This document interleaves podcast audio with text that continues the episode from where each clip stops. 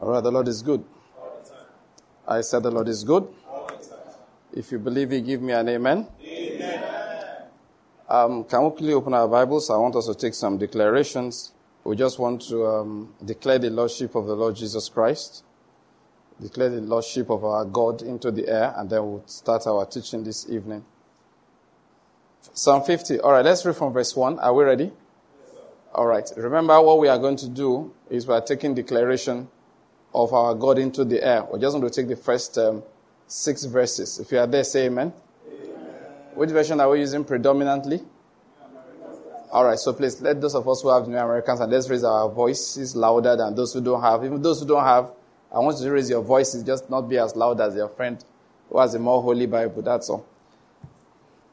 All right, the Lord is good. All right, one, two, let's go.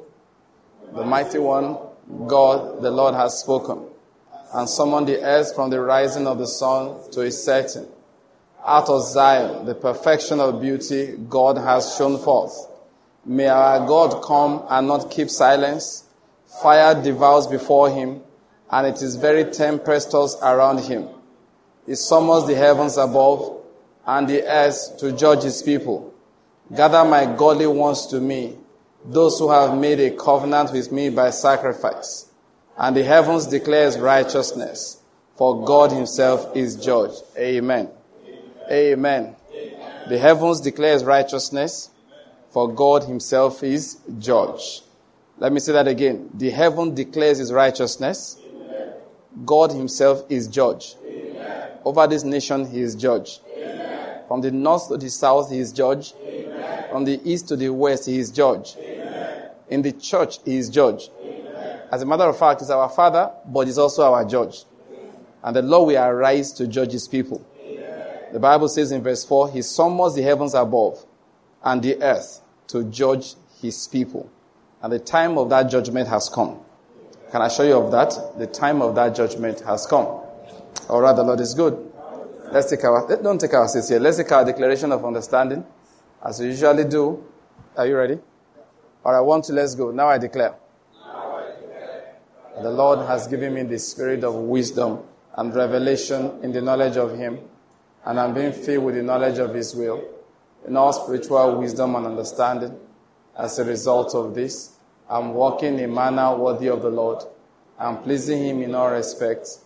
I'm bearing fruit in every good work, and I'm increasing in the knowledge of God. Now again, I incline my ears to His word. The word is entering my heart. It is giving me light and direction.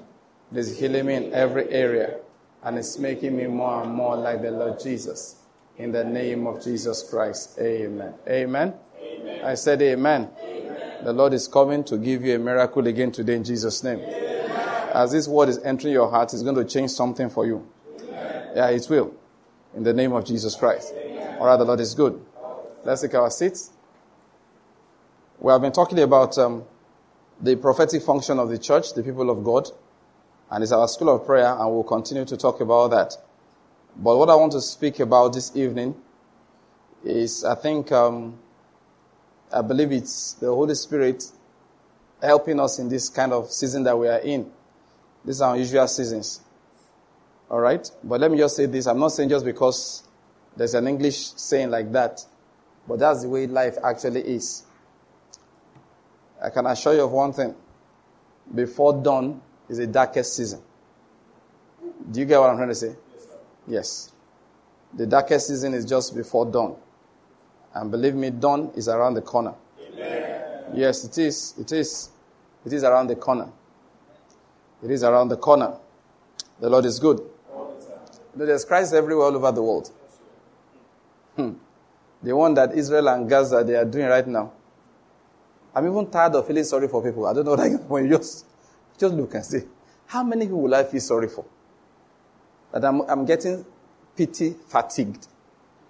You know, you, you know, so much crisis around. You know, those things are not jokes. So, what I mean is that Israel does one good thing anyway. They will let, know, they will let you know they want to pull down your house. So that's the one reason why the casualty uh, figure is actually low. They, there's a way they do it. I, I, I think I watched it long ago. I read about it somewhere. The people are used to it. They will notify you, we are pulling down that building. Everybody get out. Unless they want to kill you. Like the Hamas leader, they wanted to kill him. So they will blow up his house while he's inside there so he can die. Most of other people, they'll just mark the house for demolition. They will let you know. I want to let you know, it's not, it's not a state government. Too. Giving you one week notice. It's 30 minutes notice. It's one hour. So guys, move out. That, that's a uh, building that housed the journalists, you know, those press people. How come nobody died in it? it was this building of about seven or eight floors. They told them. They'll just let you know. There's a way they signal for you. Everybody get out. And they pull the building down. But the point I'm making is that whether they signal for you or not, where are you going to? Children have died. I was watching it on TV. I just shook my head. I said, Wahala. Then I saw one report on DW. That's the Dutch, the German TV. And um, it's somewhere, is it Madagascar? They have famine. It's not been raining. The people are hungry. You know, this, they are very, they are farmers. They've not harvested anything in two years. The little they have, bandits will come and rob them. So they rush out during the day to cook crickets. He said they were happy the other days. I think small rain fell and the crickets matured and flew. So they gather crickets and that's what they are eating. And they go and hide in the bush during the day because of thieves. Some people must go to hellfire. Because How do you steal from poor people? They have no food. I was just watching. I was just tired. I saw suffering. You know when I got suffering? Some people, their, their own suffering that I don't have a car. If you say that again near God, I, I just see people suffering. Ah, ah. All over the world. Some people don't even know the meaning of suffering. Do you know why? They have suffered so much, they think it's normal life. You look at them, they are suffering, they don't know. It's a very, it's a very terrible season. When you say perilous times shall come, believe me, these are, these are real perilous times. Those bandits that rob those farmers are just in my mind. You feel like removing their name from those that Jesus can save, that Jesus is not good to save people. How do you steal from people that are so poor like this? A whole family is staying in a hut that has one, that is a whole hut is just one room. And you still come there to steal. If you were God, will you forgive you? Lord, I'm very sorry. I'm just talking as a man. I'm not saying that you won't forgive anybody. Just like you see some depths of wickedness, you just look and say, no, no, it's not right. Perilous times. Let me say this to us again. It's very important to understand this. God actually holds us responsible for keeping peace around us. And that's something I want to emphasize. You must learn to keep peace as a spiritual person. When I say keep peace now, please get it. It's a spiritual activity. Be careful about what's going on inside your heart. You have to be careful. Because you see, it's not just the words we speak. The words we speak must be born of faith. They must be born of faith. They must be born of faith. They must be born of faith. That is, they come out of agreement with God. They come out of conviction. They come out of desire. Now, I put three things together there to define what faith is. They come out of agreement with God. They come out of conviction. They come out of desire. That is, I mean, we'll mix them up different, depending on the circumstances. There are things you don't fully understand, but God says, this is what I want to do. Now, you agree with God, and then you're convinced that's what He wants to do. The faith is full. There are things that the Lord probably doesn't give you as a revelation, He just gives you as a desire in your heart. And it's agreeing with what He has revealed in the scriptures as His will. So, faith is also complete. But that's how faith comes. It's only out of that faith that you declare words and they matter. They have effect. So those three things are very crucial. Can we go over them again? One. Agreement with God, so we understand the word of God, so we agree with what He has said, what He has revealed. Number two, conviction. All right? And then number three, what? Desire. Yes. You know, over the last, you know, I wasn't around last Saturday. Um, I, I traveled to Lokoja for a, a set of programs, all right? And you know, some of the things I'm saying here, I began to say them over there. And one of the things we thought about, talked about is that why does God give the promised land to Israel and does not clear the promised land? I don't know whether you're getting my point. You give the promised land to the people, then you, God, with all your power, you left the giants inside there. Why don't you just clear, you know, if they had removed the giants first, removed all the wild animals, driven away the wicked people amongst the Hittites, Jebusites, Amorites, the Hivites, you know, all those ites, all of them. Why will Israel refuse to enter the promised land? Why would, no, think about it. Why will Israel refuse to enter the promised land? If God just bothered to clear out all the problems there before they came. But you know what he did? He refused to do that. He told them where they are going to go to. He gave it to them as a promise. And he told them, this land I have given you. At the point that I even told them, now begin to contend in battle. Abba. You gave me something, I must fight for it. This is my understanding from it. Basically, God doesn't force anything on you. This is my understanding. He gives it to you, then He now tells you, prove that you actually want it. I don't know whether you're getting my point. He gives it to you and now tells you, prove that you actually want it. And the way by which Israel was supposed to prove she wanted it was by contending in battle with the people already there. If they bother to contend, they will always win. I hope you're getting my point. The presence of problems is not a sign that God does not want you to have that promised land. It's just that sometimes it is his way of saying that, am I forcing this boy, this girl, into the promised land? Or she really wants it? Does he really want it? Does she really want it? That's what he wants to know. He brought them out of Egypt. But you know the truth? They never wanted the promised land. Most of them. They liked Egypt without the problems. And if God would just stop the slavery in Egypt, they would have stayed behind. I suspect many of them were not happy with the concept of deliverance. What they just, because if you notice everything, every time there was a problem, they will remind Moses how Egypt was. Every time there was a problem, they will tell you, you know how Egypt was. The problem was just the slavery thing. But food, though, Egypt was not behind. Variety, Egypt had it. Graves, Egypt had it. because he said, you see that there were no graves in Egypt. That's why you have come to bury us here.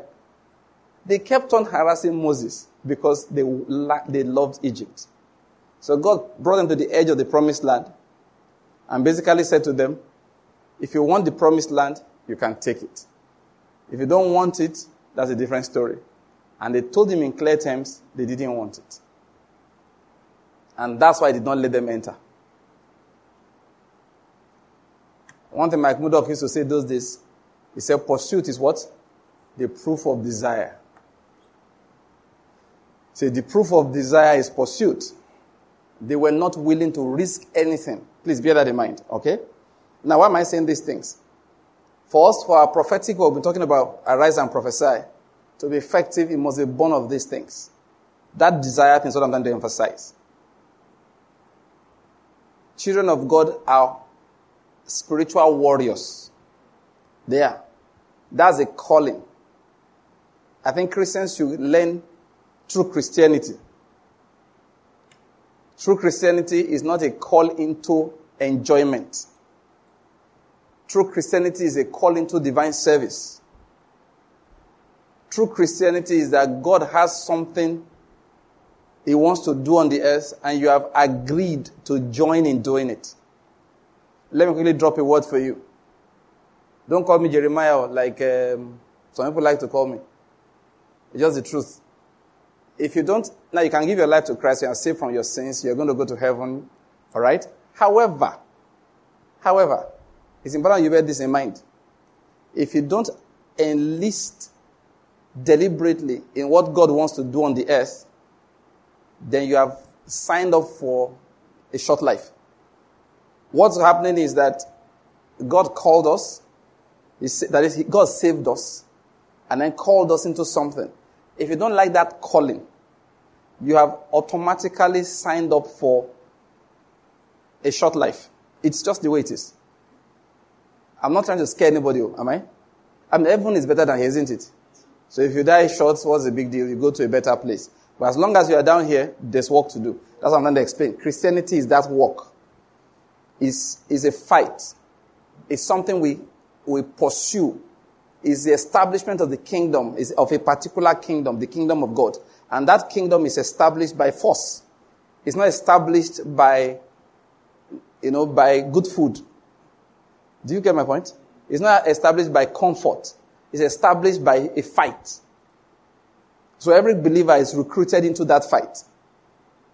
Please bear it in mind. Hardship is one of those things you must teach believers how to take. You must learn it early. It's, unfortunate. We preach a gospel in which it's as if Christianity is a call to comfort. Listen, it's a call to freedom. Are you getting my point? It is. It's a call to deliverance from the oppression. Notice that word, oppression of the devil. But it's not a call to an easy life. The way we look at it, it's not. It's a call to, a, to aggressive pursuit of the will of God. Like I say all the time, if the will of God happened automatically, why would it be a prayer point? So they start to establish something on the earth. Alright? Christianity is that process to establish the kingdom of God on this earth. The Lord's kingdom is not established just because the time is right. It is established because the Lord has recruited kings and lords and they are with him and they give him their, you know, their authority, like the kings gave to the beast. That's what makes him king of kings and lord of lords. And they said the Bible says that, that John was speaking Revelation, all right? He said the, the, the lamb will overcome the beast because he's the king of kings and the lord of lords. And those who are with him are the called, the chosen, and the faithful. What does that tell you? Those are the kings. They are the warriors that fight on his side. So his kingdom is established as a result of the successful fight of his own warriors. I hope you're getting my point. So when you wake up in the morning, when you are planning your life, when you are praying, whatever it is, when you are planning your day, remember, it's fight you are getting involved in. But which kind of fight? It's fight to establish righteousness. First of all, in your personal life. That is what Satan does every time, is to try and, you see, let me establish this again. Satan doesn't have the kind of power people think he has. The devil doesn't have it. He doesn't. He doesn't. What he does is to use tricks. The Bible talks about being unaware. We are not unaware of the devices. It's strategy. It's not power, it's strategy. It's strategy. So he comes to the garden and persuades Eve. Eve, eat this fruit. Give it to your husband. That is, as you are right now, I can't do anything. I need you to come out from under the cover of the Almighty. How do I do it? I make you disobey. So the first fight is a fight to make sure that you are always in obedience. God cannot punish disobedience outside until your own obedience is what? Is complete. So the first thing is to establish obedience in your life. And that is the number one fight you have to fight every day. They will come disobe- I mean, they try and incite into disobedience with many things, usually based on survival. That's usually the strategy Satan has. Survival. And that's why the first thing a Christian does, one of the first consecrations is to death. Did you hear what I said? Yes. Those that used to teach about dying to self. That is, as a Christian, just take everything as secondary. What is every, everything? Your ambition is secondary. Your long life is secondary. What you want to achieve in this life, they're all secondary. The primary thing is obedience to God at all costs. That's the primary thing. You let fear live your life. That is, fear gets out. Let it live. Let it live. What is the fear? The Bible says that this is what Jesus came to do, to deliver us from the fear of death. Because when people are, uh, when they have the fear of death rather than fear of God, they will disobey God. You know, the other day, you know, is, is it, which anniversary now of the disappearance? I think it was 18th birthday of Leah. Leah Sharibu. That was a few days ago. So they interviewed the mother. One of the things, I think they asked the mother, what message do you have for your daughter?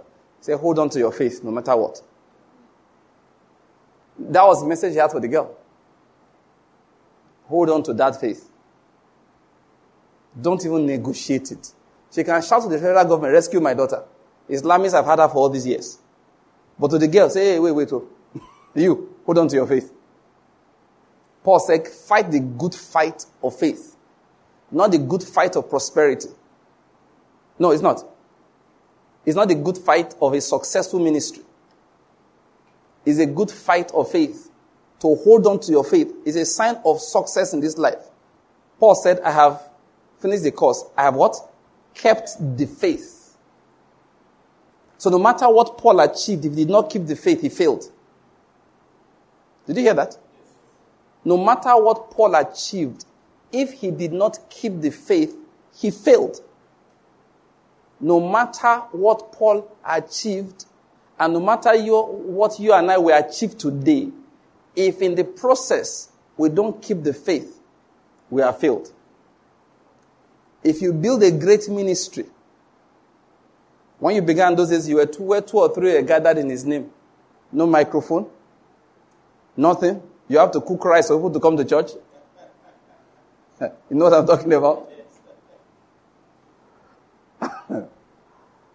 and then along the line, ministry began to grow. By the time you've been there for 30 years, your main congregation, you are 25,000 people. You are in 20 or 40 other cities, both locally and internationally.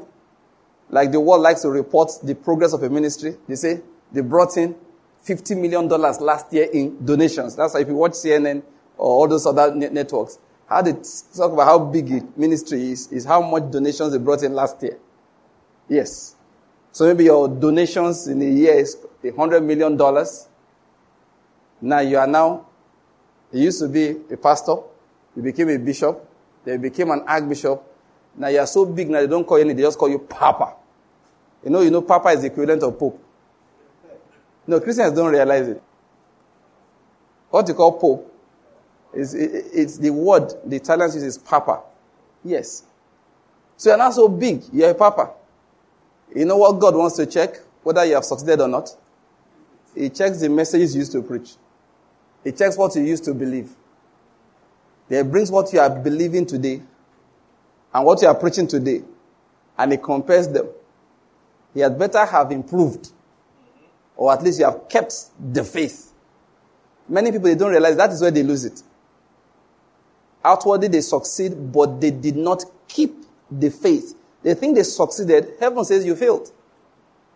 You know, in, in, in Revelation chapter 2, Smyrna, he said, I know of your poverty. Physically, you didn't have money. But Jesus said, but you are rich. Then go to the next chapter. The church in Laodicea. Almost, they had, they had money. They had money so much they knew. You know, they say, where you have money, you don't know you have money.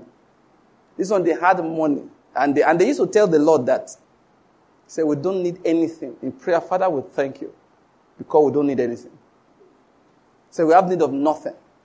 He said, but you don't understand. They've lost, they've lost the faith. They lost the faith. They say you are poor. That was the verdict. Say you, you're actually poor. Why? They, they lost the faith. So no matter what you gain outwardly. The keeping of the faith is what matters to God. And let me say something to you. Satan knows that's where he bargains. That's how he bargains. That's the bargaining chip. He looks at you, Jesus Christ, you want to save the world, right? Okay. Let's do something. What, what, what how about I give you the whole world? After it's been delivered unto me. See all these kingdoms, I give it to you. Then you can save them if you want. And he said, just one thing. Bow to me. I'm sorry to say, you know, many Christians bow. And there's this negotiation with bowing. A lot, I'm not saying everybody, okay? But a lot of generous people, they are trying to pay off for bowing, for bowing. They're trying to pay off bowing. Christians go, you know, do business, get into, involved in everything. Then they become very well to do. Except that they can never give you the full testimony. They bribe, they cheat, they disappoint, they they break covenants, they break agreements. But when you come to church and say, oh, brethren, Praise God. The Lord has laid upon our heart to build a new auditorium. I'm going to seat 50,000 people. We are leaving this one that used to say, and they'll just get up. Man of God. What is the Lord saying? They give you a billion naira. Do you know why? Like every day they are trying to prove that the decisions they made was for the sake of the gospel. Oh, so a lot of people do it. They bowed. Having bowed, the conscience of the Christian will not let them rest. So why did we have to bow? He said it's for the sake of the gospel. I heard a man say something once. I wanted to go. You know, there are times I told you that, you know, I'm not as nice. I used to be a very nice guy. Very nice guy. But now, not nice again. I wanted to go and meet him and just give him a knock on there. Say, and you're, and you're a man of God. I think I know, no one's giving me boldness. Now I'm getting older by the day. Yeah, yeah, yeah. so I'm getting older than a lot of preachers. There are people who are in ministry now who were not born when I started preaching. Apostle Isaiah, like, were you born when I started preaching? Okay, good. so I'm getting a lot of boldness now. So when people just, just be looking at it, I don't feel every day the number of people I respect and try to be there is reducing. It's reducing. And if I'm not even careful, self, I will even become proud. But God help me with that side. So that, that's why I have the boldness. This is somebody will be preaching. I will pinch my wife. I said, Don't mind him, he's lying. One was preaching when that's what I'm talking about. I wanted to give him a knock on the head. He said, they, always, they say we're always talking about money. He said, after all, is it not for the church? Is it not God's church want to build with the money? I want to go and give him a knock. That you are lying. God is not as interested in that church building as he is interested in you preaching the truth and preaching Christ. Your love of money is not advancing his cause at all. You don't realize it. They don't realize it. A lot of people, that's what happens. They don't know that it's about keeping the faith. They think it's about success in ministry. Your, all your success, you can say this, you can tweet what I want to say, put it on your status. All your success in life is judged failure, except you kept the faith. So every advancement you want to make, check. Is it for the keeping of the faith? Is the faith being threatened? If the faith is being threatened, please leave it. Rather stay poor physically. Then Jesus will say you are rich. Rather than for you to be rich and successful physically, and Jesus will look and say, you are poor. There is no success in life except faith is kept. There is no success in any sphere of life, except in the process, you keep your faith. Many Christians, as they begin to make progress, they start dropping the faith. You know the truth? Because faith puts restraints on you. The good thing about faith, however, is that you will never succeed apart from in the will of God. Do you get my point? If you keep on observing the restraints of faith, you will not find it possible to succeed anywhere except that thing is the will of God. That's what faith does. Faith keeps putting constraints on you. Constraint keeps constraining you. And those constraints a lot of times will mean, will mean you don't make material progress the way people thought you should. In Nigeria today, I'm going somewhere, please. I have not left my issue. The corruption in Nigeria today is very bad. It's darker than I thought it was. And it's darker than it used to be years ago. But like I said, it's closer to what? Done. So we thank God for that. I just want to give an example. Like educational sector. I, I, I, was amazed at the number of that cheating in schools is now, no, is now normal. Now, when I was younger, we knew about people cheating, we knew about leaking of exams, but it was an unusual thing. If somebody gave you WAEC result, you're at least 90% certain is honest. Was reached a point where big private schools will lock their gates so that it cannot be invigilated. I, I even heard, and I hope somebody in power is hearing this, that invigilators insist on collecting honoraria for coming. Now, I have a new ministry. I've been deputized by God to, to pronounce the judgment of God against iniquity in the land. Apostle, don't joke, Israel, at the end of the day, we're going to have a meeting about it. Henceforth, that is in the short while, when you hear our radio messages, the first one minute will be a minute of prayer of judgment. I'm not joking nationwide.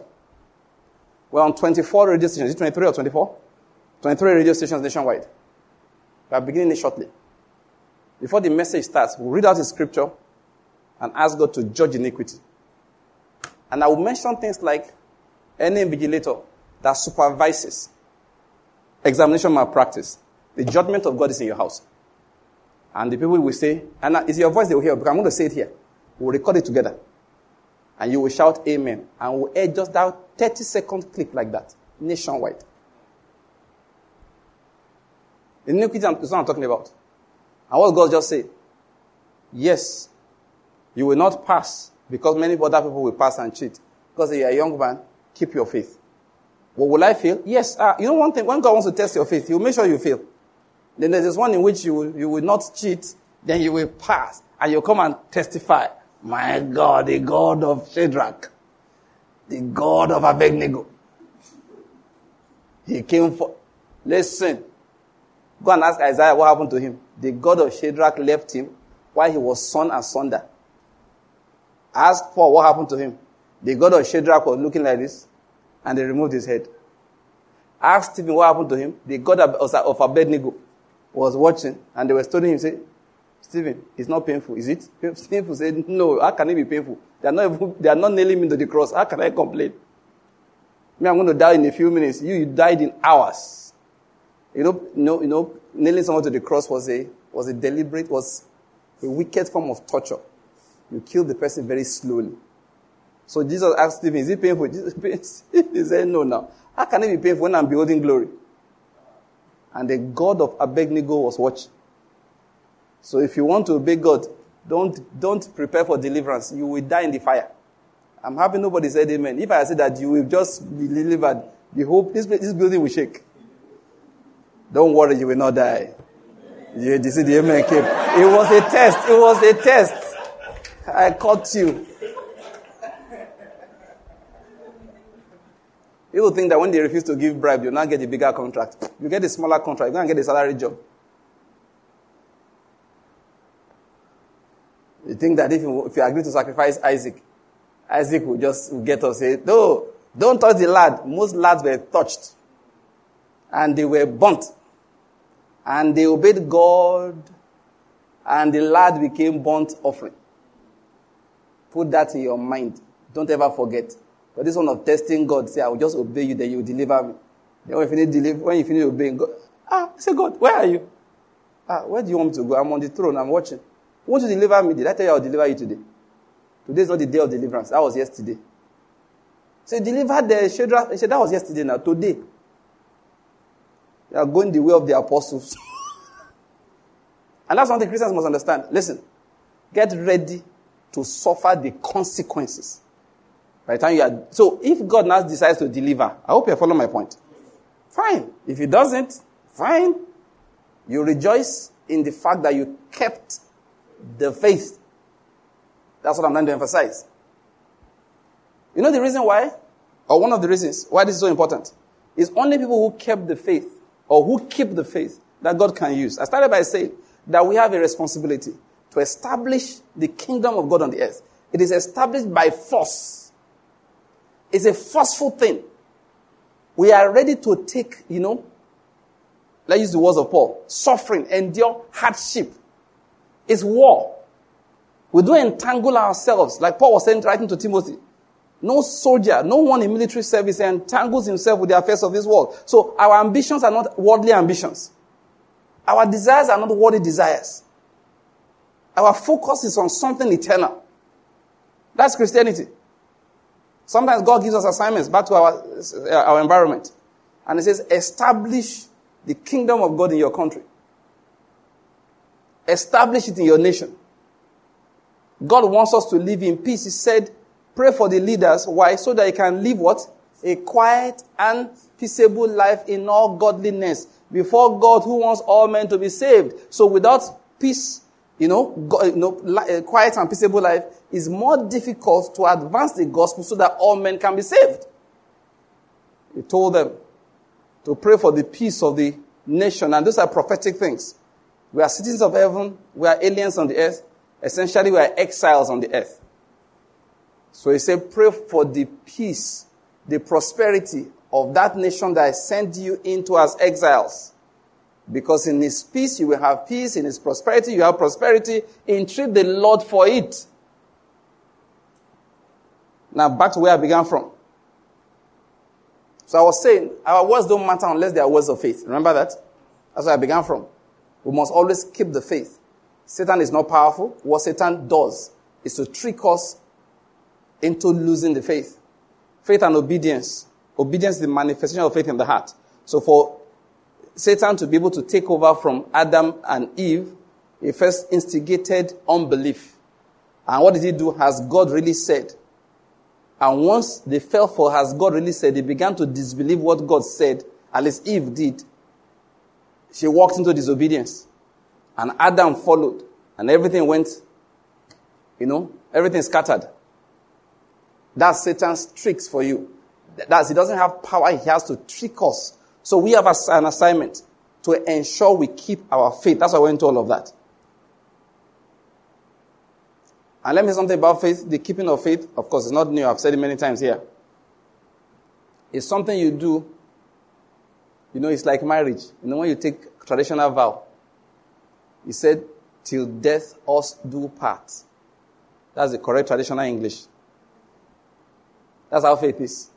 We hold on to faith till death. I don't know whether you're getting my point. It's important because people don't realize it. Abraham what happened to Abraham? Did he receive the promises? In case you do not know, the answer is no. Isaac, did he receive the promises? Let me answer it for you. The answer is what?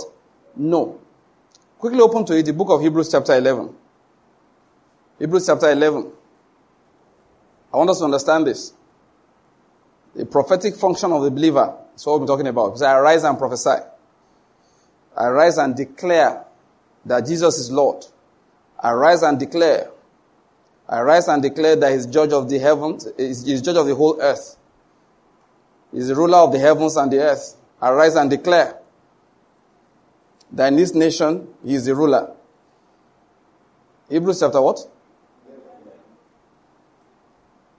Let's just start from verse 8. By faith, Abraham, when he was called, obeyed by going out to a place which he was to receive for an inheritance. Notice that he was to receive it. And he went out not knowing where he was going. By faith, he lived as an alien in the land of promise, as in a foreign land, dwelling in tents with Isaac and Jacob. That is, Isaac and Jacob went through the same experience. Fellow heirs of the same promise. For he was looking for the city which had foundations, whose architect and builder is God. By faith, even Sarah herself received ability to conceive even beyond the proper time of life, since she considered him faithful who had promised. Therefore, there was born even of one man, and him as good as dead at that time, at that, as many descendants as the stars of heaven in number, and innumerable as the sand which is by the seashore. Now, where I'm going is verse 13. Everybody read with me. All these died in faith without receiving the promises. Let's stop there. Did you notice that? Did Abraham receive the promises from this, from this uh, verse? Answer me. Did Jacob receive it? Did Isaac receive it? Did even Sarah receive it? The answer is no. Whatever they received was a token, was a foretaste of what God was going to fulfill. All these died in faith without receiving the promises. But having seen them, and having welcomed them from a distance, and having confessed that they were strangers and exiles on the earth. Let me just stop reading here. Did they receive it? No, but they died in faith. That is, Abraham believed God from the beginning to the end, but the real thing that God promised, he did not see it. God just gave him Isaac as a token. Same thing with Isaac, same thing with Jacob. They saw the faithfulness of God in many areas of life. But the real promises that God had, basically, it was not going to be fulfilled in their generation. The way it works is that God has to act. Let's understand this. These things, spiritual things, are in measures. So when the clouds are full, they pour forth rain on the earth. Until the clouds are full, that rain may not come. But each person living in faith must add to the clouds, contribute their own portion in their own lifetime. All these died in faith. One of the things I've learned about faith is you can't set time for God. He's the only one that gives the time. The time will come and say, by this time next year. In which case you must ask him, is it the normal next year? but there are some next years that, ah, thank you, the way you said it. If it's the normal next year, say yes, Lord. Next year, like, you know, when May. They'll say yes. All right, next question. Is it next year as in 2022 or 12 months' time? He said, according to the time of life. Oh, nine months. Okay, all right, no problem, no problem. Thank you very much. All right? That you have to clarify it. Because if he just says next year, then you wake up and you wake up as you go church next Sunday. Pastor came to just come up and say, with the Lord, it days like a thousand years. and he thought, ah, he said, wait, wait, wait, wait, Pastor, what are you saying? He wasn't there, he was just prophesying. With the Lord, a thousand years is like a day. So you never can tell. Your one year may be yesterday. One, one year can be. Eh. So that is good. He's the only one that says dates. That's the point I'm making. And usually when he gives dates to people, like Abraham, it's because everything was being completed. That's what happened. By the time he visited Abraham, everything was done there was, that there was nothing really to add to it. That receiving of strangers was a final straw, like we say in English language, that was breaking the camel's back. Once he received those strangers, God said, that's it. The cup is full. Everything has been accomplished. His faith has expressed itself to the fullness at that point that that promise, that particular one could be fulfilled. But the real thing, like we said, was still far away. And the man died in faith, not receiving the real thing. That's the reason why I'm saying all of this. Let's bear that in mind. That's what Christians do. So, okay, I need to emphasize this again. So, Satan, what does he do? Eh, take you out of faith. That's all he does. Try to undermine the faith, get you tired. The Bible says you wear out the saints, discourage you, teach you. One of the, I think one of the most effective ways he discourages people is to make them believe what is not true. You have sown seeds and nothing came out. Don't put up your hand though, physically, but your heart. If you ever sown a seed that you didn't get anything, put up your hand inside, not outside. Okay, smile. I'm the only one that will see it. I've also, this your smile is big. I didn't say laugh. This one is laughing. Okay, many of you are hiding behind mask. That's one that, no, I've seen people discouraged. Because one guy with a smart, you know, suit, he come and say, I'm a product of seed. Have you heard that thing before? Yes. I'm a product of seed. My whole life is seed. I say, which seed? You know, somebody can say, you have to ask, what do you mean? Because if you mean seed, as in, you know, the seed of the man makes the woman pregnant. Is that also? We are all products of seed, amen? amen. If you're not a product of seed, yeah, wave, wave your hand. If you mean the seed of Jesus Christ dying, and he was abiding alone. Then he brought forth much fruit. We're all children of God. Are we not products of seed? Yes. Uh, Our products of seed. But if you mean you brought offering to the altar and you prosper, you decrease. Okay, sorry, they don't know what it means internationally. It means you're not alright. Nonsense. I tell you, know I'm growing older, so I'm getting more getting, as I'm getting older, I'm getting bolder. It rhymes. I should be a poet.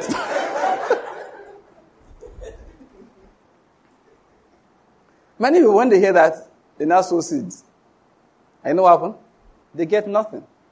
And they get discouraged. So when you talk about faith, their faith gets worn out every day. Little by little, they are wearing out. They are wearing out. That's, that's one strategy of Satan. People believe what is not true. People give them steps and methods. Do this. It doesn't work like that. Hope that is the fat. The heart starts getting faint, starts getting weary, starts getting sick. That's what I'm making. That's one way by which I've seen it before. There are some Christians, they don't like to give. Do you know why? They learned giving as that their funny seed principle. They didn't learn giving out of love. They learned as a seed, and it didn't produce anything. Just by the way, most people that tell stories of what it produced, they lie. I hope you know. They are not telling you the truth. I didn't say all. Oh. Did I say all? What did I say? Most. Many of the stories are even misrepresented. Let us assume now, for example, I prayed to the Lord last year. Lord, please, I need a new car for this and this and this and that. And the Lord said, no problem. And then, okay, good. I have an example, which sounds very scriptural, but you see, the way I'm going to apply it. Let me finish my story. I'll use the example. Then this week, I now went out. I now say, okay, oh, I now found somebody who needs money. And I give the person, say, 10,000 naira. I go to church, I give 10,000 naira. And then two, a week later, I got a new car. Now think about it. Will it be right for me to come and testify that I gave a 10,000 naira seed last week and this week I got a new car? Let's be honest. Will I be right? Now, if I tell you a story that I gave 10,000 naira last week, that's something. This week I got a new car. Is it true? No, no, just answer me. Oh, there's no trick.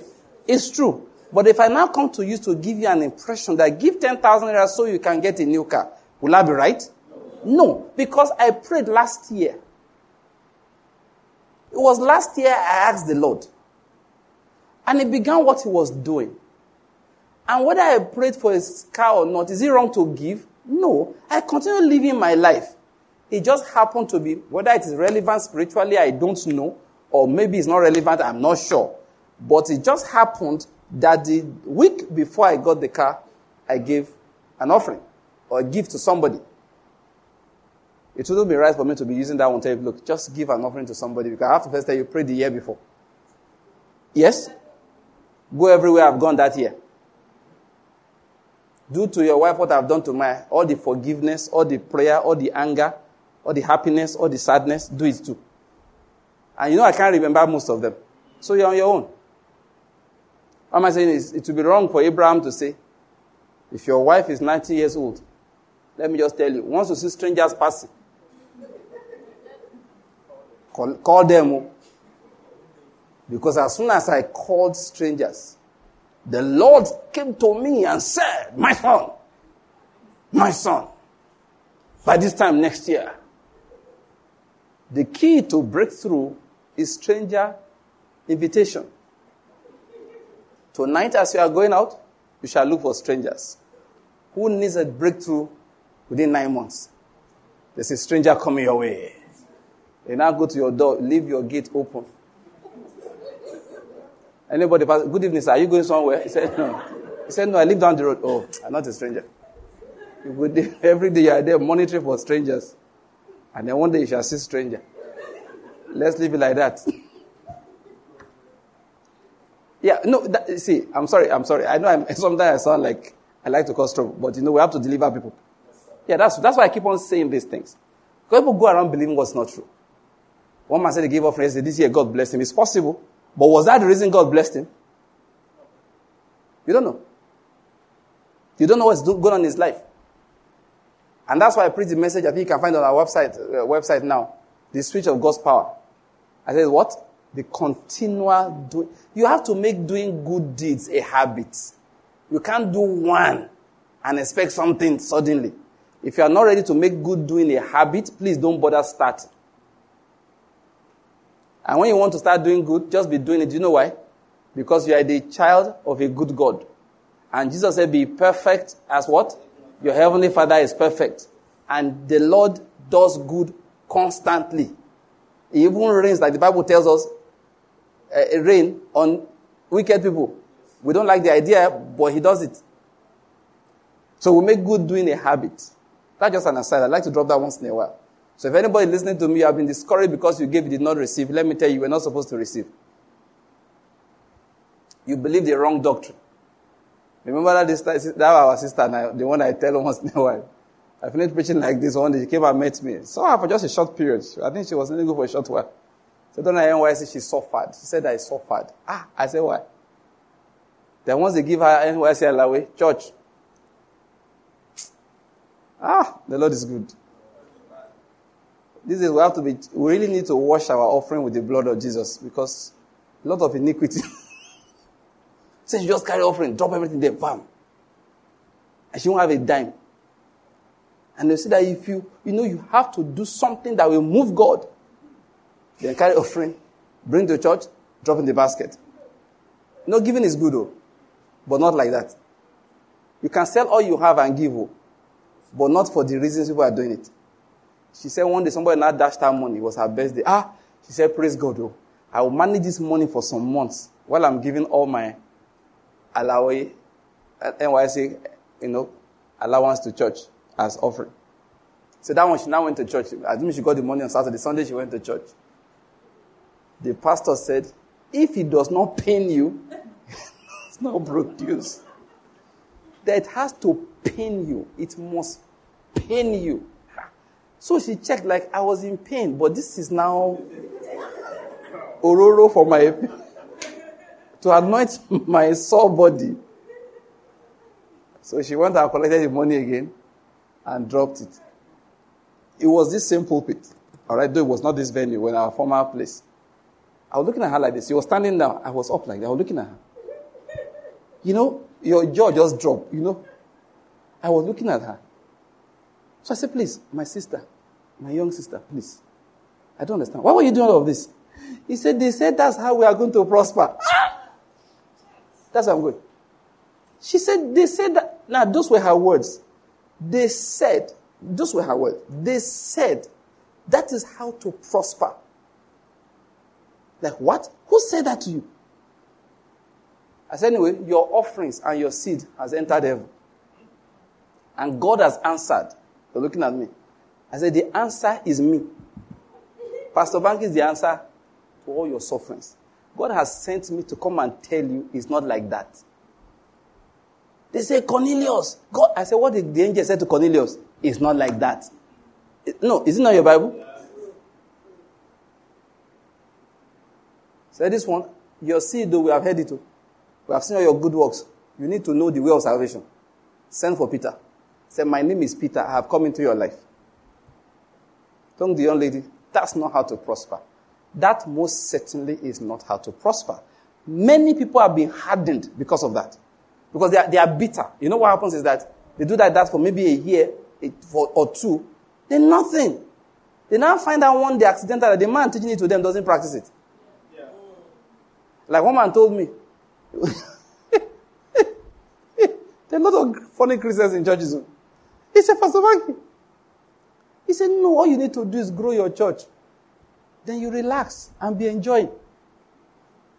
He will say then he will laugh. he was mocking, no. He's a deacon in the church. He said they will tell you so, so, so. Meanwhile, they are ripping, ripping, ripping. That's how he did it. on that.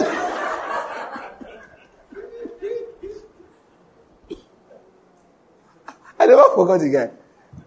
He would me, and you burst into laughter. He said, No, no, Maki, don't worry. We are just flesh. We are just flesh. He said, They are all flesh. There's no problem. We know they are all flesh. you know, the man was, he has seen things. But I thank God for his life because he kept his faith. That one didn't discourage him. So many people, they've get into that. But I've also seen people who just, they just, they decide that na major scam. Church na major scam. Everything na scam. Yeah, that's what happens. A lot of people just come to that conclusion that church is all pure scam. But let me tell you the truth, church is not scam. The word of God is not scam. It is we that twisted it and made it look like a scam. And when am I preaching today? Be delivered. Listen, it is not that that will bless you. You cannot, you can't use your seed to harass God. As far as it's concerned, I gave you everything. Anything you give to me is my, was my own. What's the big deal? It's very important we understand that. I just went through that again. I know it's a side trip on why people's faith get discouraged. Sometimes people ask for things. Now, let me just say this is more serious. Like what somebody was saying recently, we pray for good for the countries. Every time we read the news, it's as if God is not answering. Let me give you another thing. He's answering. Amen. Two reasons. One, I know from scripture that he always answers prayers. Then secondly, the one I want to tell you is that don't forget, if one small bad thing happens in Anambra State, you will hear about it. If one small bad thing happens in Imo State, you hear about it. If one small bad thing, it has to be bad. I'm just using the word small. Somebody gets killed, all right? When I say small now, not 50 people. All right? Gunmen attacked a house and shot somebody and a child died. You know, you read about it. But if everybody in Enugu gets blessed, they prosper. Everybody in Anambra gets blessed, they prosper. There will be no news report. It's not newsworthy. I hope you know it's not newsworthy. I traveled over the weekend. Honestly, I, like I was telling them that I came only because of the fear of God. What I mean is that the amount of news I've heard about that road, I shouldn't go there. But you know why I decided to go? Me and uh, our tall Reverend Brother Yinka. Is that, can I stay at home? I can't. I, I, the Lord would say, Bank, you didn't go to preach again. Oh, let him say, Lord, the road is dangerous. You know, there, you know, there are things you just can't say to the Lord. So I got up and went. And to my amazement, there were 1,000 people going and coming. Cars overtaking like this. Phew! Phew! I'm like, ah, we were not the only ones on this road. I was surprised. You got there. Truck will pass, human beings will pass, keke will pass, motorcycle will pass. Cars were speeding up and down. Ah. So on this road, you know why all their traveling made no news. But let one vehicle be blocked and two people kidnapped. Headline next day. So don't think God is not answering. That's what I'm trying to say. Where you are getting your news report from is where the problem is. Because for them, nothing makes sense but disaster. Nothing sells the newspaper but trouble. You woke up this morning, went back to sleep in peace. It does not make the news. Even if 200 million Nigerians do that successfully daily, there will be no news. It's only the one person that did not succeed in doing that. He didn't wake up in the morning. Headline news. Man dies after sleeping. That, you, you know the headline? They now say, hey, people are just dying in this country. They're just dying in this country. I say they are not dying in Bolivia. So why did I say Bolivia? I don't know. That was the first thing that came to my mouth. They're dying everywhere. That's something I wanted to bear in mind. All right? God actually is answering prayer. Another thing you should bear in mind is that sometimes, like I said that earlier, actually, we began with it. Some things we are praying about, we are accumulating. Pray- now, that, that thing is an important thing to bear in mind. Prayer is accumulated. It's accumulated. We keep on adding to the censers. There's a pot, as it were, of our prayers. We are offering it up to God. Like we said, when the clouds are full, they do what? They pour forth the rain. Sometimes we have not yet reached the critical mass. It's like people saying, if you're going to read that in the book of Malachi, you know, people, some people say that it's vain to, to, to obey God. Let me just read this. I don't quote it wrongly. Quickly go back to that book of Malachi chapter, chapter 3 from verse 16. Uh, sorry, from verse um, 13. Your words have been arrogant against me, says the Lord. Yet you say, What have we spoken against you? You have said, notice it, it is vain to serve God. It was based on observation, please. And what profit is, is he said, What profit is it that we have kept his charge and that we have walked in mourning before the Lord?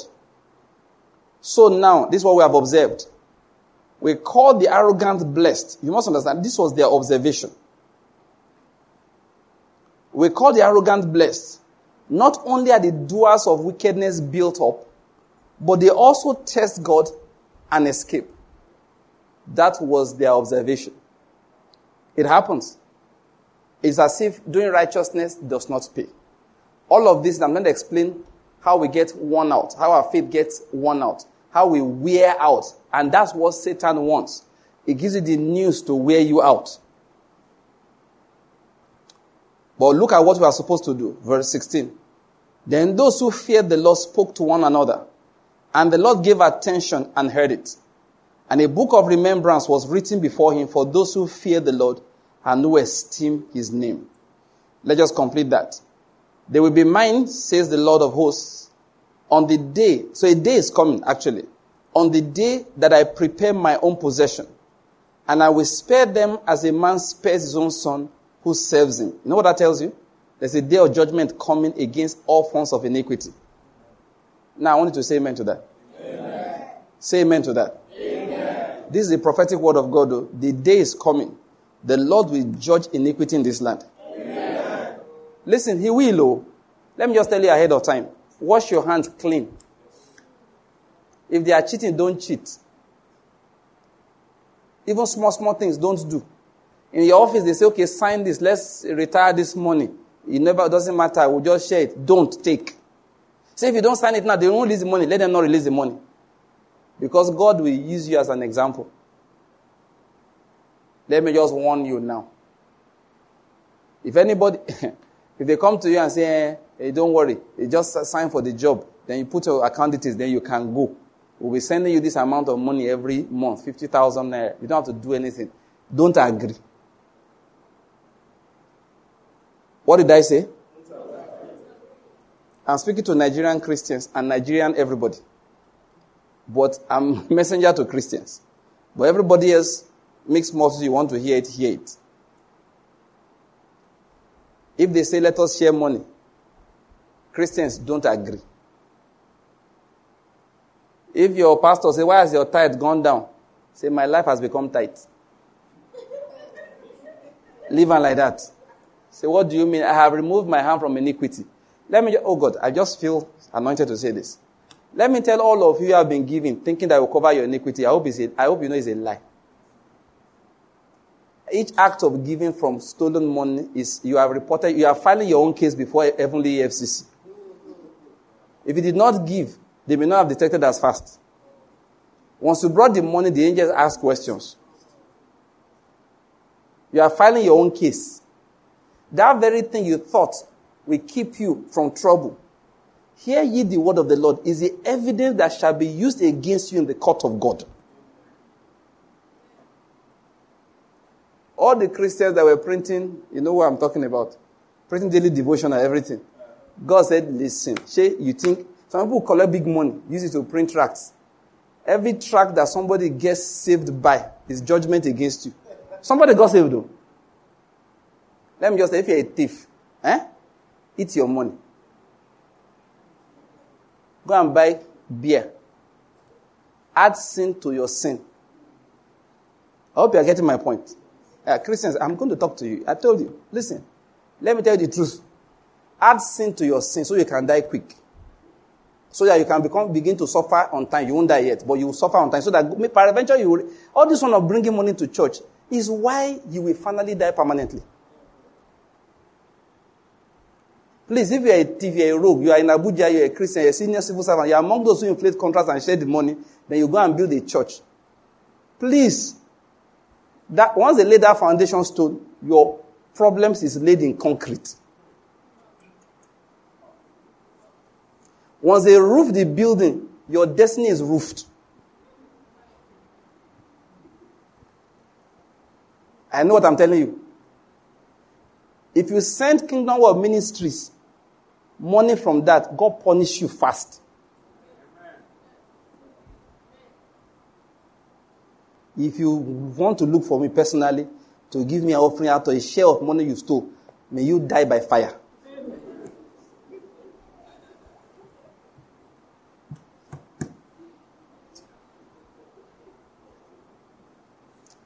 If you're a Christian thief, buy suya. Buy beer, buy strong drink, call your fellow thieves, stay in the house, eat and drink and get drunk. You are safer like that. Better still, stop all this nonsense. I'm just trying to say, don't try and come and think you can pay for anything. The more you try to pay, the more you are judged. That's all I'm just trying to warn you. One man said, Look, if it is offering, if it's blood money, bring it. You will wash it with bigger blood. Let me just tell you ahead of time. You and that man will die together. That is the day he's blessing you that the roof will collapse on your head. Anybody, dece- you know, that's what the Bible calls inciting rebellion against the Lord. Prophets die for it.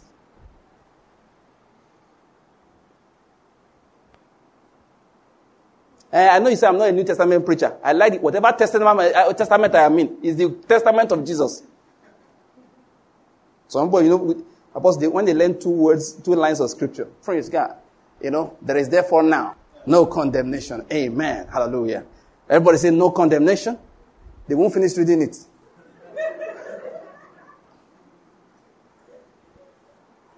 How can you be walking in the flesh and then there's therefore now no condemnation? Forget that no condemnation for those who are walking in the spirit. So you cannot tell a Christian about condemnation. Is it, is it sin? Nonsense. All these generous thieves, you have no place in the body of Christ. Ananias, Sapphira spirit. When Peter's anointing arises, you know what's happening? You shall collapse. You collapse. Two collapsing is called collapse. It's true now. That's, you know, they have disgraced Jesus Christ. One brother said, I won't mention the name of one big pastor in Nigeria. One of our brothers said that, that those two men, are, you will see them sitting on the right side and the left side of Jesus Christ in the kingdom. You know what they say? Our big man in the kingdom. He said they will never pay their debts. See, they are owing me money. then they go, no, Apostle, you know now. For you to sit on the right side of the man of God and the left side of the man of God. These are my sons in ministry. The sons of in ministry has given to the man of God. But the people he's doing business with, bad reputation, he won't pay. They will do just for him. For them, it's not just one. They will not pay. They will buy things, they will not pay. You award them contracts, they won't do the job. Meanwhile, my son, that's what the, the, the, the big guy saying. These are my sons in ministry. Faithful sons. Then they do, when God comes against you, eh, oh my God. Listen, I know where I began from. The day of God's judgment is coming against all these kinds of iniquity in this land. Let me say it again. The day of the judgment of God is coming and it's around the corner. So, Christians, for your own safety, all those of you who have been investing, let me know, investing all kinds of funny investments. Let me just tell you ahead of time. Don't cry, don't cry, don't cry. No need to cry, no need to cry. Relax, sit down before I say what I was about to say. If you are there somewhere, you are going to lose your money within the next few months. Your 550 million investment is going down to zero. You know why? We warned you. I'm speaking to some people. Now, why am I telling you ahead of time? When it happens, God says, if you mourn, I will make you sick. What you are going to, you are going to do is rejoice. Father, I thank you. You delivered me from the, from trust in flesh, from trust, trust in currency. Whether it's crypto Oh. Oh, which one? Ah, he said, Father, I want to thank you. In the name of Jesus, my eye is no longer. If, you, if your body wants to cry for 50 million, you wake up again. In the name of Jesus, I worship. By the time you finish worshiping like that for one week, you will recover. You will recover. You now go back to normal. I Don't think that God will now bless. There is no special blessing for Jaguda. How should there be special blessing? Say Jaguda, repent. You now go back to normal where you are supposed to be. Then you start flourishing like what? A palm tree. The righteous will flourish like what? A palm tree. You know what that means? First, he will send roots downwards and begin to grow upwards bit by bit. It will take years, then he will begin to flourish. The righteous does not flourish like a mushroom. Have you, have you ever tried to harvest mushroom before? It's the easiest thing to pick up. Once you touch it, it follows you. If you just go to where mushroom is growing, blow hard, it will fall over. You don't even need a stump. Or rats running through will knock it down. But the storm that wants to pull out a palm tree, it needs to work hard. The righteous flourishes like a palm tree. I'm warning every Christian, get your hands out of iniquity. There are some jobs, he says, sir, I don't know, I, am going to just resign. See, when you resign, they can't force you to do again. So one of our brothers told me a story. One man came to their church, giving heavy. You know what they call heavy giving? I think, I, can't remember whether I say half or one third of all the offerings they received in the church. I think about half. Only this man will give it. He said, for the first time we could plan. We knew his offering was coming. See, there's only one problem. Every time the guy gives an offering, then he becomes uncomfortable. The man of God becomes uncomfortable. You know? Everything, body could scratch Each year, ah! So he called the brother one day, say, please, I need to talk to you. What's going on? I go, I bless God for your life. Every, he said, there's only one problem. Every time you bring this, your big offering. I'm, I'm not at ease. Talk to me. What's going on? Alone. Call into one corner all by himself, by themselves, two of them. That one said to him, he stole stolen money. And that he had been looking for a pastor. He had gone to many churches. He had helped them build. He had given them money. You understand? He will come, maybe enter kingdom one like this. First day he comes, I will, I will know somebody arrived, that kind of thing. He said he will give, give, they get tired, they go to another church. What was he looking for? Somebody to tell him, oh boy, this is not the will of God. Told my friend, say, you are the first pastor that's calling me like this and asking me a question. The brother said, Ha, I knew something was up. So what am I to do, sir? Ah. I said, Of course you have to stop. He says, Sir, it's not as easy as you're saying it. I'm dealing with dangerous men who will kill. So whatever it is, we don't have a choice. You have to stop. They were stealing from federal government. Too. Federal government. You know this ghost worker thing? They had inflated massive numbers of people on the service, that particular part of a federal work. Then they posted in somewhere, they'll be paying people that don't exist. So his job just to collect the whole money, take his portion, and send back to the guys at the headquarters. So my pastor friend said to him, so forget it, you can't continue. Let me not give you details. I don't have too many details beyond that anyway. But he had to work out how he would disengage. I think he finally had to resign the job. But there's nowhere else. There was nowhere else. And leave.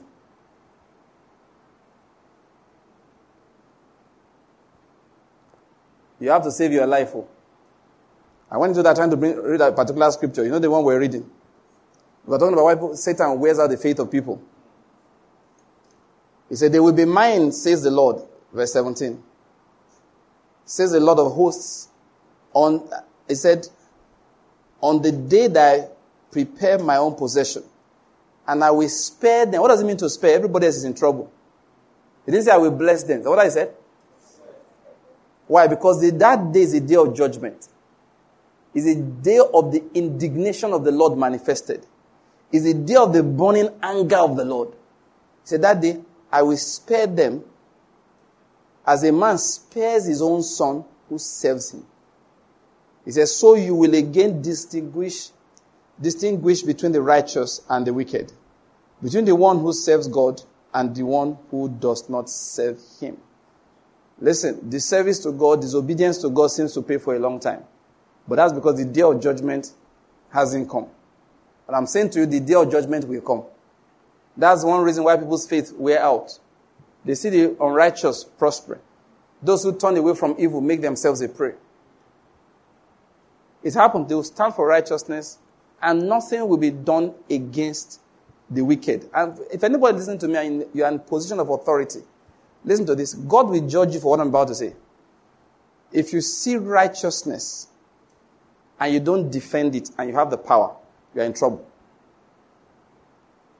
I'm speaking to rulers, to people in authority, to those who God has made a judge. Now, because you know what it means to be a judge? Judge, because if you see the Bible, when he said, um, I, I, I, have said ye are gods, that word, gods, uh, uh, Elohim, sometimes is used also for the judges in Israel. So some, so that's one reason why the word God is used there also. Okay? Now, judges are people that God put in authority. You don't have to be a judge of the high court or even a magistrate. It just means that you are the boss in the office. If you tell everybody come by 8, and people persistently come by 8.30, there's some people that, that choose to come before 8 you are an unrighteous judge if you never do anything about it. You know why? You are not promoting righteousness. You must, as let me, you know, we digress to teach people things. Once God puts you in a position of authority, you must, otherwise you'll be a wicked person. You must reward righteousness and discipline wickedness. If you don't like the rule, remove the rule. So everybody comment time you like.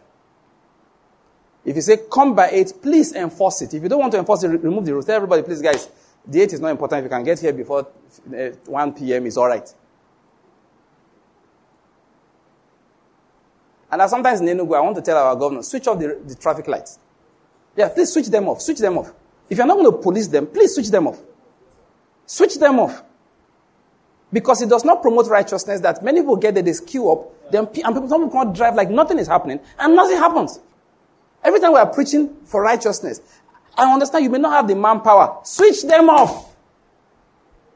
It's possible you don't have manpower to police them. Switch them off. Nigerian roads, just say there are no speed limits in Nigeria. Please keep on going till you get home or till you die on the road, whichever one. Yes, say it. You cannot tell me there's 100 kilometers per hour and federal road safety is stopping me to ask whether I have a fire extinguisher. What kind of madness is that?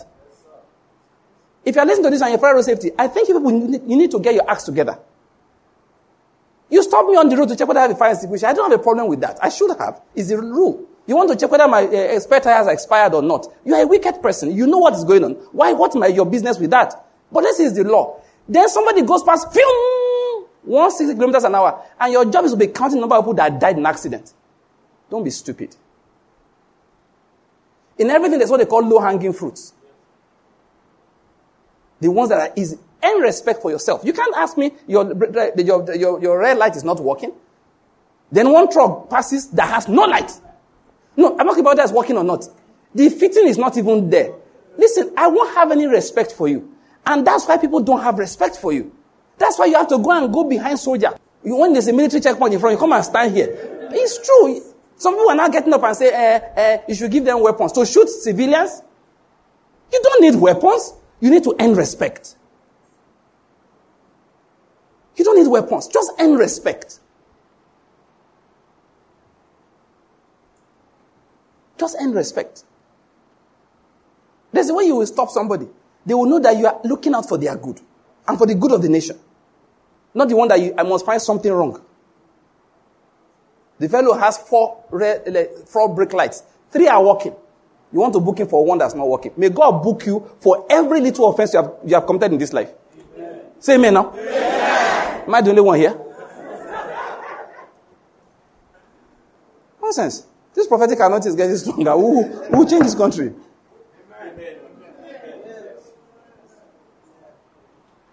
That just by the way. Please, if you're in authority, reward righteousness and punish wickedness. God, God wants you to do it. That's what I'm telling you. In my house, ask my children, you don't flout any rule I make, no matter how trivial. And that's my reason. You don't flout any rule I make. And anytime somebody reports to me, because I tell the children, okay, they are bigger now and they keep on getting more mature. When they were smaller, you don't fight, you don't hit anybody. So what when they're offended? Go and report. So if they bring report to you as a parent, investigate every report and punish every offender. Is the only reason they will come back tomorrow.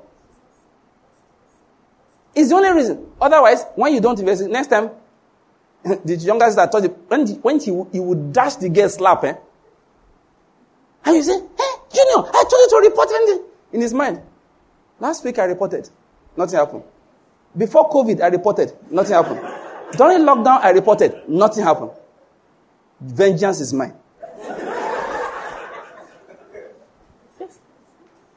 No, serious. I'm just dis- look. I do it in my house that even if it's small scolding, I will scold the offender. There's no God, unless something happened. There's no report any of my kids have brought over the last many years that have not investigated and acted upon. You come and say, eh, I, I, I, I was talking to Victory. He called me stupid. I said, what did he say? Victory called you stupid. Call him, tell him to bring down his head here. Once I just say that one, the person already smiling. His head is in trouble. and I it's not just your word to come and say, Victory. Your sister was here just now. She's standing there. Say you called her stupid. Is that true? Ah, I didn't call her stupid though. I just told her eh, eh, eh, eh, eh, eh. Victory to do strange things like that. And you now call say, hey, Penka, did he, what did he say? He said, he actually said sheepid. I said, hey, you think you're very funny guy. One day told the sister, shut up. so that one came and said, Vicky told me to shut up. Vicky said, I never said so. Are you telling me she's like, I, I, I told her to shut up? What is the meaning of up?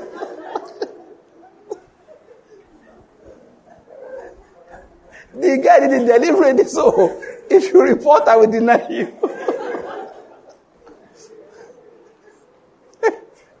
the Lord is good. I said the Lord is good. Now the point I'm making is just by the way.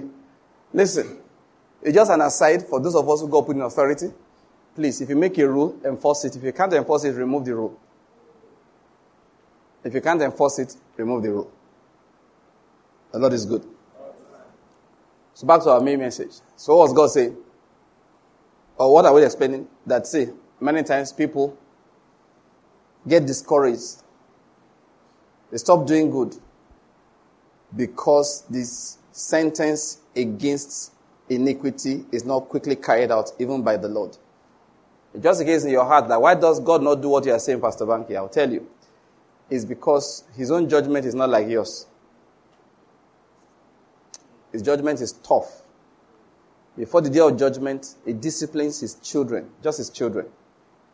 For the unbeliever, he wants them to repent. Otherwise, listen to me, he kills. When he judges, there will be no remedy. That's why God does what he does. That's why he's patient. Why? He's long suffering, the Bible says, towards all men. Why? He wants men to do what? To repent. But I'm saying this. You must understand, don't take the long suffering or the patience of God for slackness. That's what Peter told us. Don't take it like that. It's not slack. What people don't know, the longer you delay the day of your repentance, the harder you become. Oh, yes. The longer you delay the day of your repentance, the harder you become. And you get closer to judgment. Then the time comes in which you are judged without remedy. Because the, sentence for iniquity is not quickly carried out, men persist in doing unrighteousness. But that's not my main message. My main message is to Christians. Some Sometimes they not get worn out. They lose their faith. Why? Those who are doing the wrong, nothing is happening to them. David said, think of their end. Think of what? Their end. He said, was when I entered the temple, I saw their end. I realized all this prosperity is so that one day they will be entrapped and then they will be punished. They will now fall and the fall will be heavy. It is terrible for a believer. If I just know God is tired of you, if you continue to do what is wrong and you keep on prospering, you are in trouble.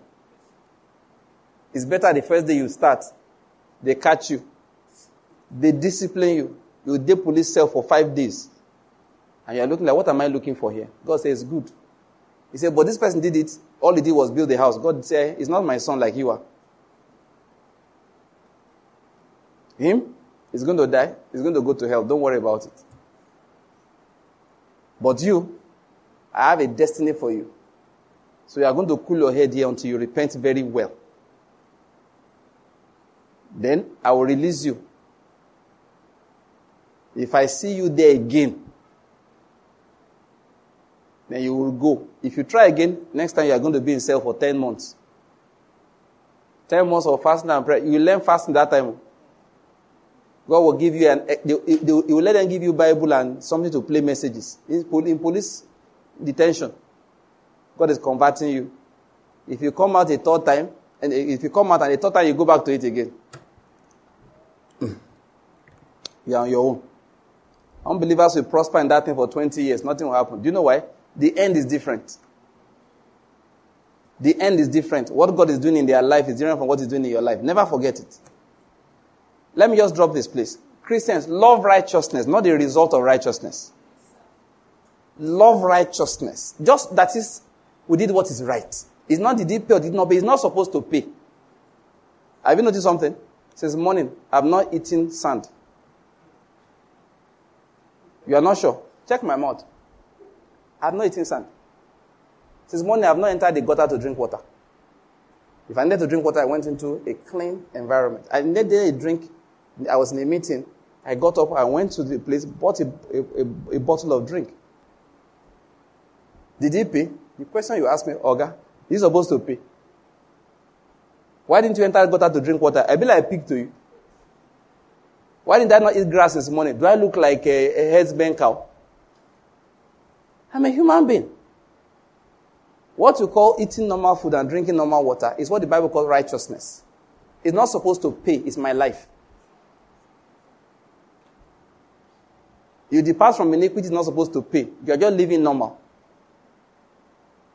I mean, they can't. Have you ever said this road is blocked? You enter inside gutter and be walking inside gutter. No, you don't do that. You know why? You're a human being. But you know, if you are if you are walking your dog, you go near, you see people on the ground, go dig his nose inside. And if not local dog, let's leave it like that. Don't pull the dog back. Why don't you do that? You're not the dog. You are the owner. You're a human being. That is how righteousness is to us as believers. We do it because it's the right thing to do, not because it pays. Whether it pays or not, what are we supposed to do? Are we going to do the opposite? Of course not. We're going to continue to do what is right. Righteousness is not supposed to pay. It is our life. Many people have eaten and they have gotten, they've become full. And you know where, they ate from? The dustbin at that junction. Have you not seen them before? Why have you not done it? You don't have their problem. You've not seen, you are looking like you've not seen people eating from dustbin. You have. You know about what do you know about the fellow's clothing? Rags, dirty, sometimes none. So, so it is with a Christian who joins unbelievers to be committing iniquity. Spiritually, you're wearing rags. Let's make it, let's make it short. Spiritually, you're mental. So they say, all these years I've been doing like this, what has God done for me? Because what am I supposed to do for you? All, the, all, all these years you've been walking on the road and not inside the gutter. What have I done for you? All these years, be brushing your teeth in the morning. What have I done for you? All these years, you've been ironing your shirt. What have I done for you? Apostle, the day you your what did God do for you? It's not you that's looking nice. Is it God that's looking nice? Why do people think they should be rewarded for doing what is right? So somebody rewarded money found inside a taxi. They now give him one million naira. It's a sign that the society is crazy. Listen, if you're a Christian, I won't tell you, boy, you try. You didn't try. If, if, if you had done the opposite, you know the meaning of die by fire. You can't possibly do the opposite. Why? You are the, a believer. Say, but they gave me the money. And eh, decide whether you want to take it or not. But you really don't deserve it. You know, there are times in which, in which, man, didn't have breakthrough. You were looking for money before. They now gave it to you. he said, I don't have enough. My faith is not that of Abraham. I beg. I will reach Abraham king of Sodom, give my. I, am not even it. Give me. But I'm not kidding. If I, I, am not kidding. God, God, I give you praise. Because of you, okay, forget somebody trying to do big man. Because of you, you listening to me, eh? Everywhere. If I return somebody's 10,000 or $1 million I found in a car, if he dashes me 5 million naira, I can't take it. You rewarded me for, why? wait, do you think there was a chance I take in $1 million? Of course, there's no chance I'll take your one million dollars. Do you know why? Jesus will be following me like this. One million dollars. Now, so Jesus be following me up and down. So, in the interest of my own peace of mind, that's why I, I teach my children because we've been studying the book of Revelation in the house. I said the Jesus we are dealing with, people, it's not Jesus in the Bible, oh. it's Jesus beside us. It's not Jesus in the Bible that when you close it, it's inside there. I said it is the Jesus that walks around with us. If you open your tab, he's looking over your shoulder. Then you remove your shirt and look into your heart. Everything you are thinking is hearing it. You may as well put a microphone inside your chest and connect the megaphone, the speakers, into his palace. He hears everything. I tell my children, so don't, the Jesus we're dealing with, he's following you. When you enter keke, he's the guy sitting beside you. He's the keke rider. You know, he rides keke. He loves keke. You know, keke plenty in Enugu. So he, occasionally he gets on keke and rides around town. If you ever see a keke man whistling, look at his face again. The Lord is good. So what will I tell you? So if I return your one million dollars, it's not because of you. I don't love you. I don't care about you. I'm selfish. I know Jesus is watching me. So if you give me a reward, personally, I won't take it. Why won't I take it? No, I'm not saying people shouldn't take it. Too. If you need the money, take it. All right? Why I can't take it is that I will not be able to testify. If I take it, I won't tell you. I, I won't tell Apostle. Lie. I won't tell him. No, seriously, if you took it, it's not a sin. You know, there's a level God takes you to in understanding, and then you operate differently. So please, I really mean it. Somebody decide, that may be your breakthrough. Maybe you wanted to pay school fees. And you were thanking you saying, God.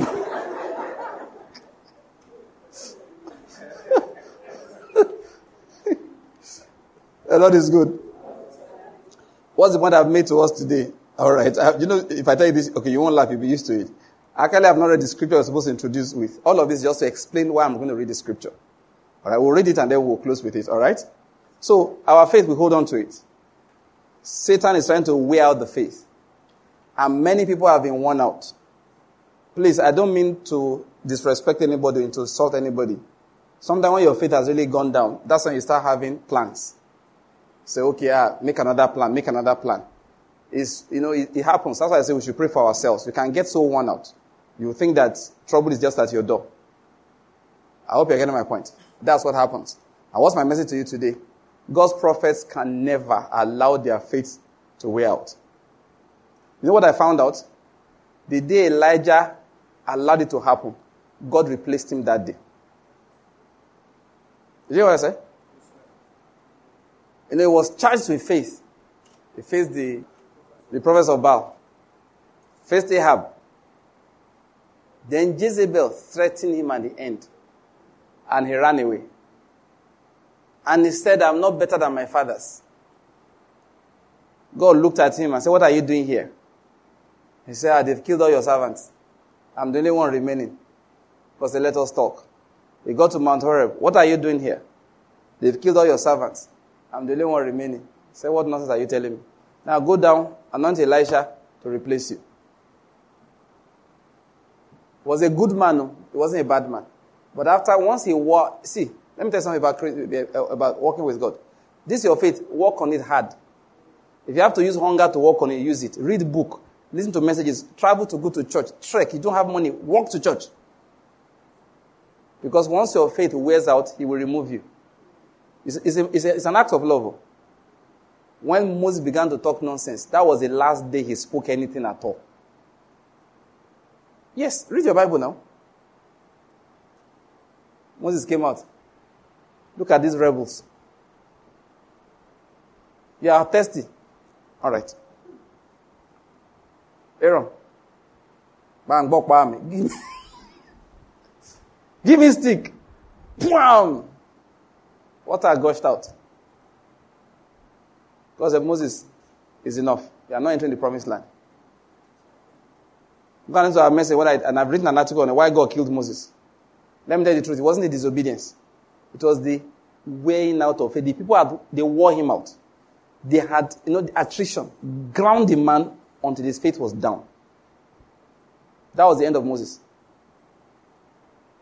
In Nigeria today, one major wearer we have in Enugu, in eastern Nigeria, is Nnamdi Kanu. You know Nnamdi Kanu? Yes, he has won out the faith of many Christians. And I'm sorry because they are going to die if they don't stop. He has. I will say the truth. Some newspapers, God will close them down. Honestly. There's a radio station in this city. I wanted to use prayer to, to close them. Then they repented. And I was happy I did I had not closed them. I had begun to pray. I had begun to prophesy against them. I don't know where someone went and leak the secret. Maybe it's police. It's possible. You know, DSS can call you and warn you. They won't, you won't know they are saving you. Like, God, our prayers will have closed you down. Where are the saints? Let me say, this, this is scripture I wanted to start from. Zechariah chapter 9. Prophets of God, you cannot afford to let your faith wear out. You have to hold on to hope. And I've said it, faith is till death. Still death. You don't let it go. Like Job, you will say, though he slays me, yet I will trust him. Everybody say it. Say, though he slays me, yet I will trust him. That's what faith is. That's what faith is. That is what faith is. From verse 9 Rejoice greatly, O daughter of Zion. Shout in triumph, O daughter of Jerusalem. Behold, your king is coming to you. He is just and endowed with salvation. Now, notice that. Your king is coming. He is just, he's righteous, and he carries salvation with him. He's humble and mounted on a donkey, even on a colt, the fowl of a donkey. I will cut off the chariot from Ephraim, or Ephraim, like they say, and the horse from Jerusalem, and the bow of war will be cut off. Somebody say amen to that. Amen. He's going to cut off all AK 47s from the jungles in Nigeria. Amen. He will cut, off all the kekes and okadas they used to transport weapons. Amen. So the bar of war will be cut off. And he will speak peace to the nations. Amen. Nations refer to every tribe, every ethnic group. And in this of nation, every state. He will speak peace to them in the name of Jesus. Amen. And his dominion will be from sea to sea and from the river to the ends of the earth. Now, notice what he said. As for you also, because of the blood of my covenant with you, I have set your prisoners free from the waterless pit. Amen. Return to the stronghold, O prisoners who have hope. This very day, I am declaring that I will restore double to you. Why do I feel like this is a prophetic word? Apostle, why am I feeling so? Prisoners that have what? Hope. That's what I was talking about faith. You must not let your faith wear out. What, what produces hope is faith. When there's faith in your heart, it produces hope. Let's not misread Hebrews chapter 11 verse 1. Faith is the substance of things hoped for. That is, if anybody has hope, it's because his faith is intact.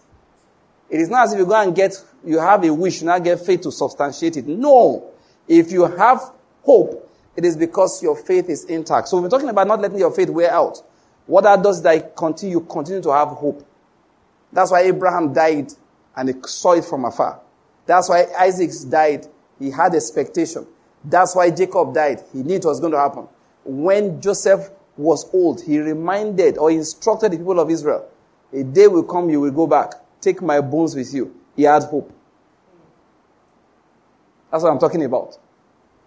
The people that will be blessed by God are the people who have suffered oppression, who have suffered persecution, who have suffered lack, who have suffered troubles, but they never give up hope. That is why plan B is a dangerous doctrine. Yes, sir.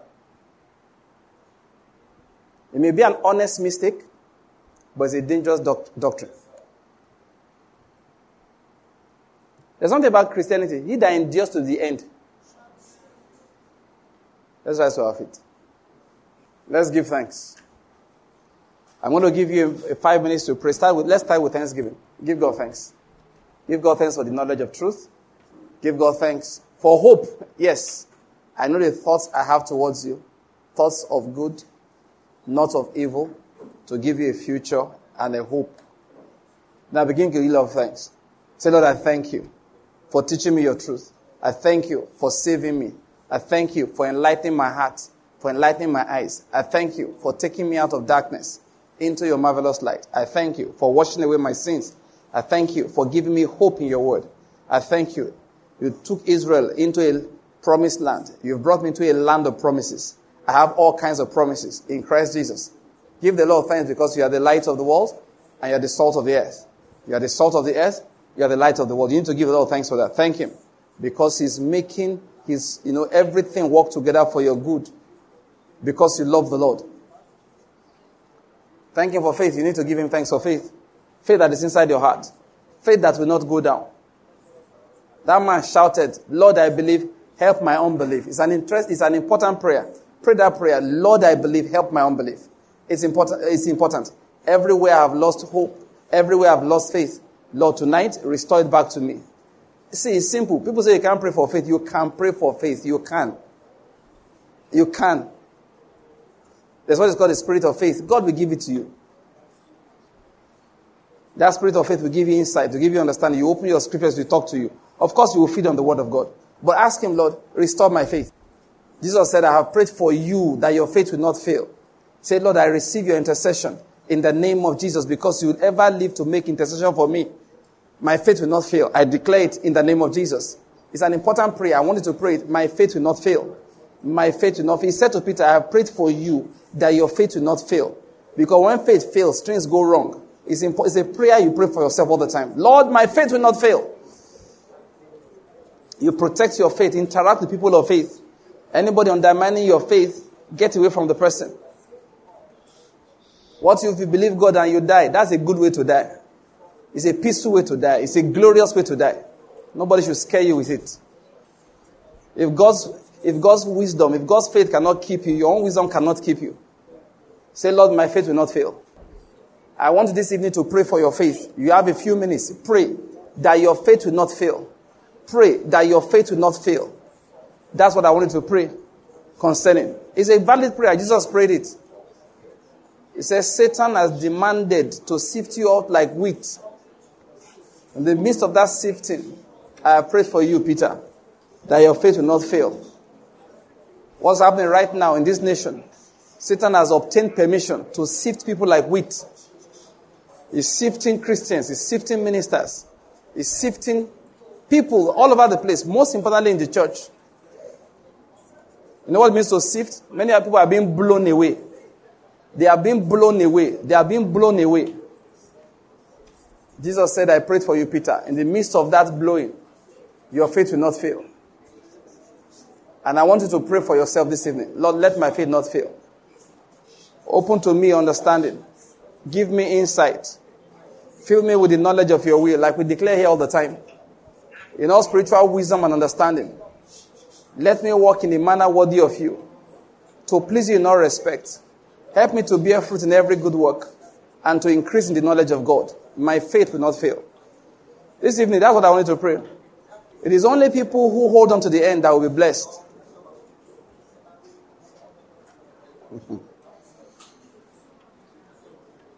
Say, rejoice greatly, O daughter of Zion. Shout in triumph, O daughter of Jerusalem. Behold, your king is coming to you. He is just and endowed with salvation. He will bless those, that's meant to be just. He will bless those who hold on to their faith. Oh, it's important. Thus says the Lord, I will cut off from your nation chariots. The horse will be cut off from amongst your people. I will break the weapons of war off, and I will speak peace to the nations. The dominion of Jesus will be from the north to the south, from the east to the west, from every corner of Nigeria to the next corner, from every inch, nook and cranny of this nation. The, the, the dominion of Jesus will be established. Amen. Yes, that's the issue. He said, As for you, because of the blood of my covenant with you, I have set your prisoners free from the bottomless pit. Return to your stronghold, O prisoners who still have the hope. You can't let your hope go. One moment, he said, The Lord, my hope will not go. It's important. I don't care how you pray that prayer. Pray it in English. Pray in your local language. Pray in other tongues. Pray, pray with groanings that cannot be uttered.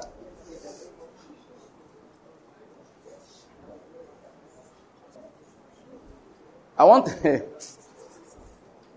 God used to do something. He told, he told Israel.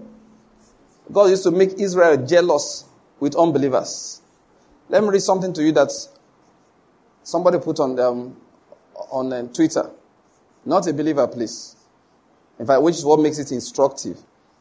Oh, my father, may we take instruction. Somebody say amen. amen. May we take instruction. Give me an amen. amen. Your heart will not reject instruction Amen. in the name of Jesus Christ. Amen. Your heart will not reject instruction. Amen. Your heart will receive correction in the name of Jesus Christ. Now, listen to this. I just want to hear what somebody said. This man is a Muslim, he's a CEO of a Nigerian bank. He said, Lagos is my home, Nigeria is my country. I don't need a plan B. We will survive anything that is thrown at us and we will prosper. Repent. Yeah, repent. Ah, you're looking at me. Say, Lord, if a man who says he's a Muslim can speak like this, how am I speaking? How am I speaking? hey, God. Let me tell you something. I didn't have time to get to that. God gives kingdoms to those who want it. I said that at the beginning briefly. I didn't dive deeper into it. He told Israel, if you want the promised land I will give you, go and fight for it. Let me say to the church in Nigeria, if you want Nigeria, he will give you. If you want Nigeria, God will give you. That's what God is saying to Christians. But you have to fight for it. How do you fight with prayer, with prophecy, with hope? I'm happy I brought up an issue. But we die in hope. So just get ready. Say, even if I'm dying, I will not change that thing that I'm seeing. All the descendants of Abraham had to see it for it to come to pass. Abraham saw it. Isaac saw it. Jacob saw it. All through, you pick one son here and show it to him. And they maintain that until the birth of Jesus Christ. It will be terrible if the baton is dropped in your generation and you handed nothing to your children. Listen, many people are turning their children to slaves. Well, Issachar is like a strong donkey, lying down between the sheepfolds. When he saw that the resting place was pleasant and that the land was good, he said he bent his back to bear the burden and became a slave at forced labor. Kingdoms are given to those who want to take it. Tell the Lord for one more minute, I want the kingdom. Pray that prayer. Give me my kingdom. I yield myself for the fight, for the spiritual fight, for the prophetic fight, for the prayer fight, for the fight of faith, for the fight of hope. I yield myself. I yield myself. I yield myself.